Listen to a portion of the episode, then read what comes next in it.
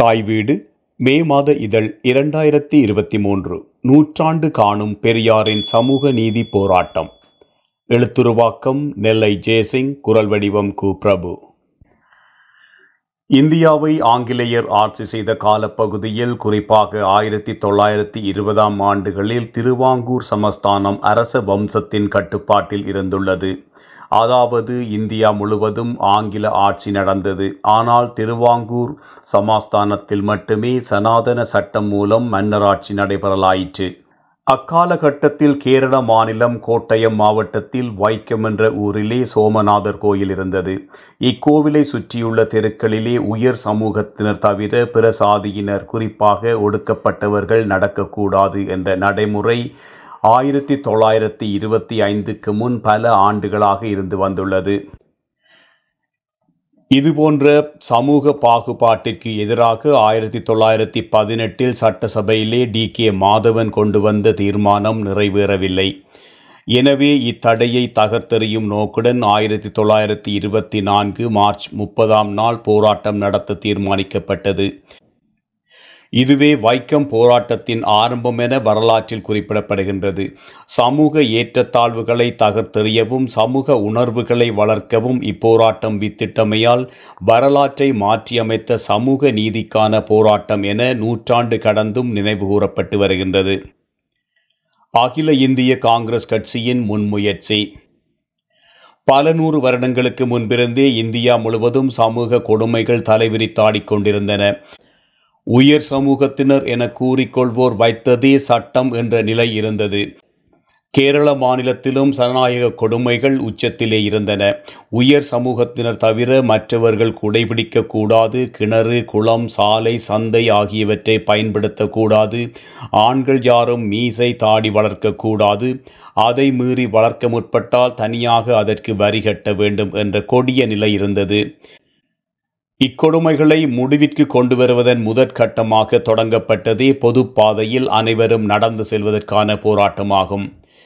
ஆங்கில ஆட்சிக்கு எதிராக தேசமெங்கும் விடுதலைக்காக எழுச்சிமிகு போராட்டம் நடந்து கொண்டிருந்த போது கேரள முன்னணி காங்கிரஸ் தலைவர்களாக இருந்த கே பி கேசவ மேனன், ஜோர்ஜ் ஜோசப், இளவர் தலைவர் T K Madhavan, K Kelappan ஒருங்கிணைந்து வைக்கம் என்ற சிறிய ஊரின் சிவன் கோயிலை சுற்றியிருந்த தெருக்களில் நலிவுற்ற மக்கள் நடப்பதற்கான உரிமை கோரி போராட்டத்தை மக்கள் ஆதரவுடன் ஆரம்பித்தனர். போராட்டக்காரர்களை சமஸ்தான அதிகாரிகள் காவல்துறையின் துணையுடன் தினமும் கைது செய்தனர். காந்தி தலைமையிலான காங்கிரஸ் கட்சி இப்போராட்டத்தை தொடங்கிய போது தமிழ்நாட்டிலே இருந்த ராஜாஜி, டாக்டர் வரதராஜலு போன்ற உயர் ஜாதி காங்கிரஸ் தலைவர்களும் களத்திற்கு வந்து ஆதரவு தெரிவித்தனர். போராட்டத்தை தொடங்கிய முக்கியமான காங்கிரஸ் தலைவர்களை ஆட்சியாளர்கள் கைது செய்தனர்.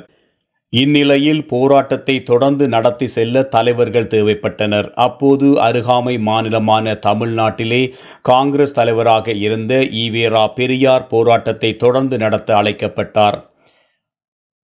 பெரியார் தலைமையில் போராட்டம்.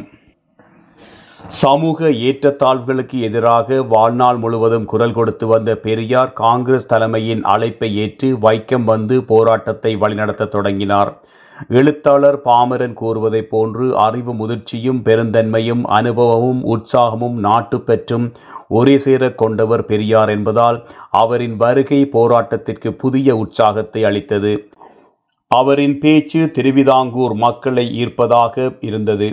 பெரியாருக்கும் போராட்டத்திற்கும் ஆதரவாக தமிழ்நாட்டிலே இருந்தும் தொண்டர்கள் வைக்கம் சென்றனர். கோவிலை சுற்றியுள்ள ஊர்களிலே பெரியாரின் வலிமையான பரப்புரைகளால் போராட்டத்திற்கு ஆதரவு பெருகத் தொடங்கியது.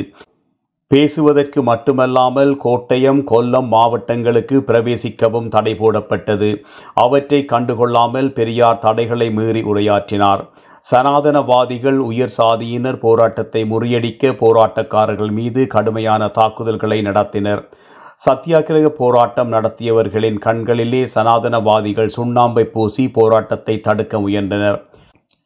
வைக்கம் ஊரில் கோவில் தெருக்களிலே நடந்தவர்கள் தினமும் கைது செய்யப்பட்டு வந்த நிலையில் பெரியாரையும் கைது செய்து அருவிக்குத்தி சிறையிலே அடைத்தனர். போராட்டம் நின்றுவிடக்கூடாது என்று நினைத்த பெரியார் நாகம்மையாரை போராட்டக் களத்திற்கு கொண்டு வரலானார். கொளுத்தும் வெயிலையும் மழையையும் பொருட்படுத்தாமல் நாகம்மையார் பெண்களை திரட்டி போராட்டத்தை தொடர்ந்தார். இந்நிலையில் விடுதலையாகி வெளிவந்த பெரியார் மீண்டும் போராட்டத்தை தொடர்ந்தார்.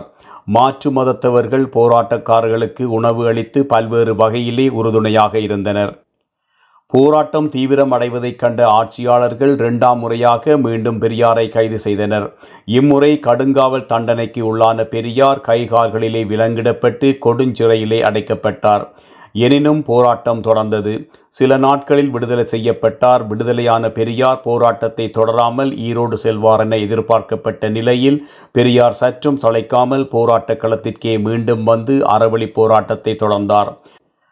வைக்கம் போராட்டம் குறித்து முதலிலே ஆங்கிலத்தில் நூலெழுதிய டி.கே. ரவீந்திரன் அவர்கள் போராட்ட களத்திற்கு பெரியார் வந்த பிறகுதான் இயக்கத்திற்கு புதிய உயிர் கிடைத்தது என்கின்றார்.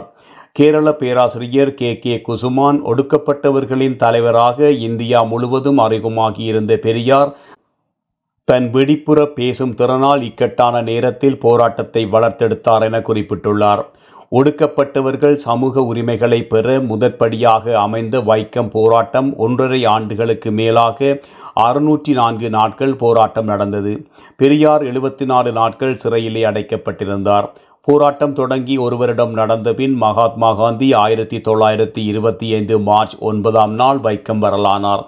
திருவாங்கூர் ராஜா மரணம் அடைந்த நிலையில் மகாத்மா காந்தி ராணியிடம் பேசினார், காவல்துறையினரிடம் பேசினார், வைதீக பிராமணர்களிடமும் கடுமையாக பேசினார். ஆட்சியாளர்களுடனான மகாத்மா காந்தியின் பேச்சுவார்த்தையில் உடனடியாக பயன் கிடைக்காத போதும் 8 மாதங்கள் கழித்து 1925 நவம்பர் 23ஆம் அளவில் போராட்டம் ஒரு முடிவுக்கு வந்தமை குறிப்பிடத்தக்கதாகும்.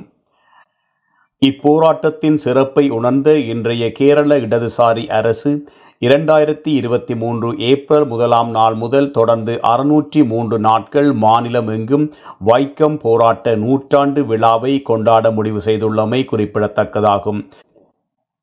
அத்துடன் கேரள மாநில முதல்வர் தோழர் பினராயி விஜயன், மறுமலர்ச்சி நாயகர் தந்தை பெரியார் வைக்கம் போராட்டத்தை முன்னின்று நடத்தியது வரலாற்று சிறப்புமிக்கதாகும் என புகழாரம் சூட்டியுள்ளார். போராட்டம் முடிந்து நடைபெற்ற வெற்றி விழா கொண்டாட்டத்தில் உரையாற்றிய பெரியார், தெருவிலே நிரூபித்த சுதந்திரத்தை கோவிலுக்குள்ளும் நிரூபிக்க வேண்டியது மனிதர் கடமை என்றார்.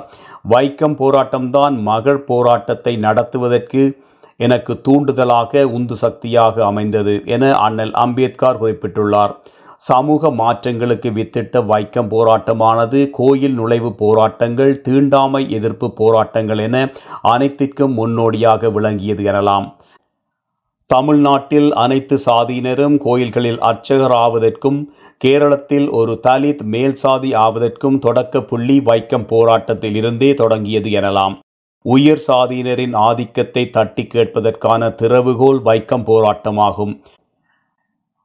எனவேதான் தமிழ்நாட்டின் முதலமைச்சர் திரு ஸ்டாலின் அவர்கள் மீண்டும் சனாதன வர்ணாசிரம சாதிவாதிய மதவாத சக்திகள் கோலோச்ச நினைக்கும் காலத்திலே நமக்கு இந்த கடமை அதிகம் இருக்கின்றது. இதற்கு பெரியார் என்ற பெருவிளக்கு நமக்கு பயன்படும். அதற்கு வைக்கம் போராட்டம் கலங்கரை விளக்கமாக அமையும் என அறிக்கை ஒன்றில் குறிப்பிட்டுள்ளார். பின்தங்கிய மக்களுக்கு 69% இடஒதுக்கீட்டை பெற்றுத் தருவதில் அதன் அடித்தளமாக இருந்த பெரியாரின் கொள்கைகள் என உறுதிபட கூறும் முதல்வர் வைக்கம் விழாவை தேசிய விழாவாக அறிவித்துள்ளமை குறிப்பிடத்தக்கதாகும். தமிழ்நாட்டில் வைக்கம் என்றால் அது சமூக நீதியின் அடையாளமாகும். பல்லாயிரம் ஆண்டுகளாக நம் மண்ணில் மிக தந்திரமாக புகுத்தப்பட்ட சனாதன கொடுமைகளில் இருந்து இந்த சமூகம் மீண்டெழ அடித்தளமிட்ட வைக்கம் போராட்ட வரலாற்றை இன்றைய இளம் தலைமுறையினரிடம் எடுத்துரைத்து நினைவூட்டிக் கொண்டே இருக்க வேண்டிய கடமை உணர்வு சமூக சீர்திருத்த எண்ணம் கொண்ட அனைவரிடமும் இருக்க வேண்டும். வைக்கம் போராட்டம் நடந்து 100 வருடங்கள் கடந்துவிட்டன. ஆதிக்க மனப்பான்மை சற்றும் தளர்ந்திருக்கிறதை அன்றி முற்றாக நீங்கவில்லை. சாதிய மனநிலை மாறவில்லை. தீண்டாமை வடிவங்கள் மாறியிருக்கிறதே அன்றி முற்றாக ஒழியவில்லை. பல்லாயிரம் கோவில்களில் தலித் மக்கள் இன்று உள்நுழைய வழிபட முடியாத நிலை இருக்கின்றது. திரையரங்குகளில், நவீன பிரமாண்டமான விற்பனை நிலையங்களில் இன்றும் பழங்குடியின மக்கள் உள்ளே அனுமதிக்க மறுக்கின்ற ஆதிக்க மனப்பான்மை காணப்படுகின்றது.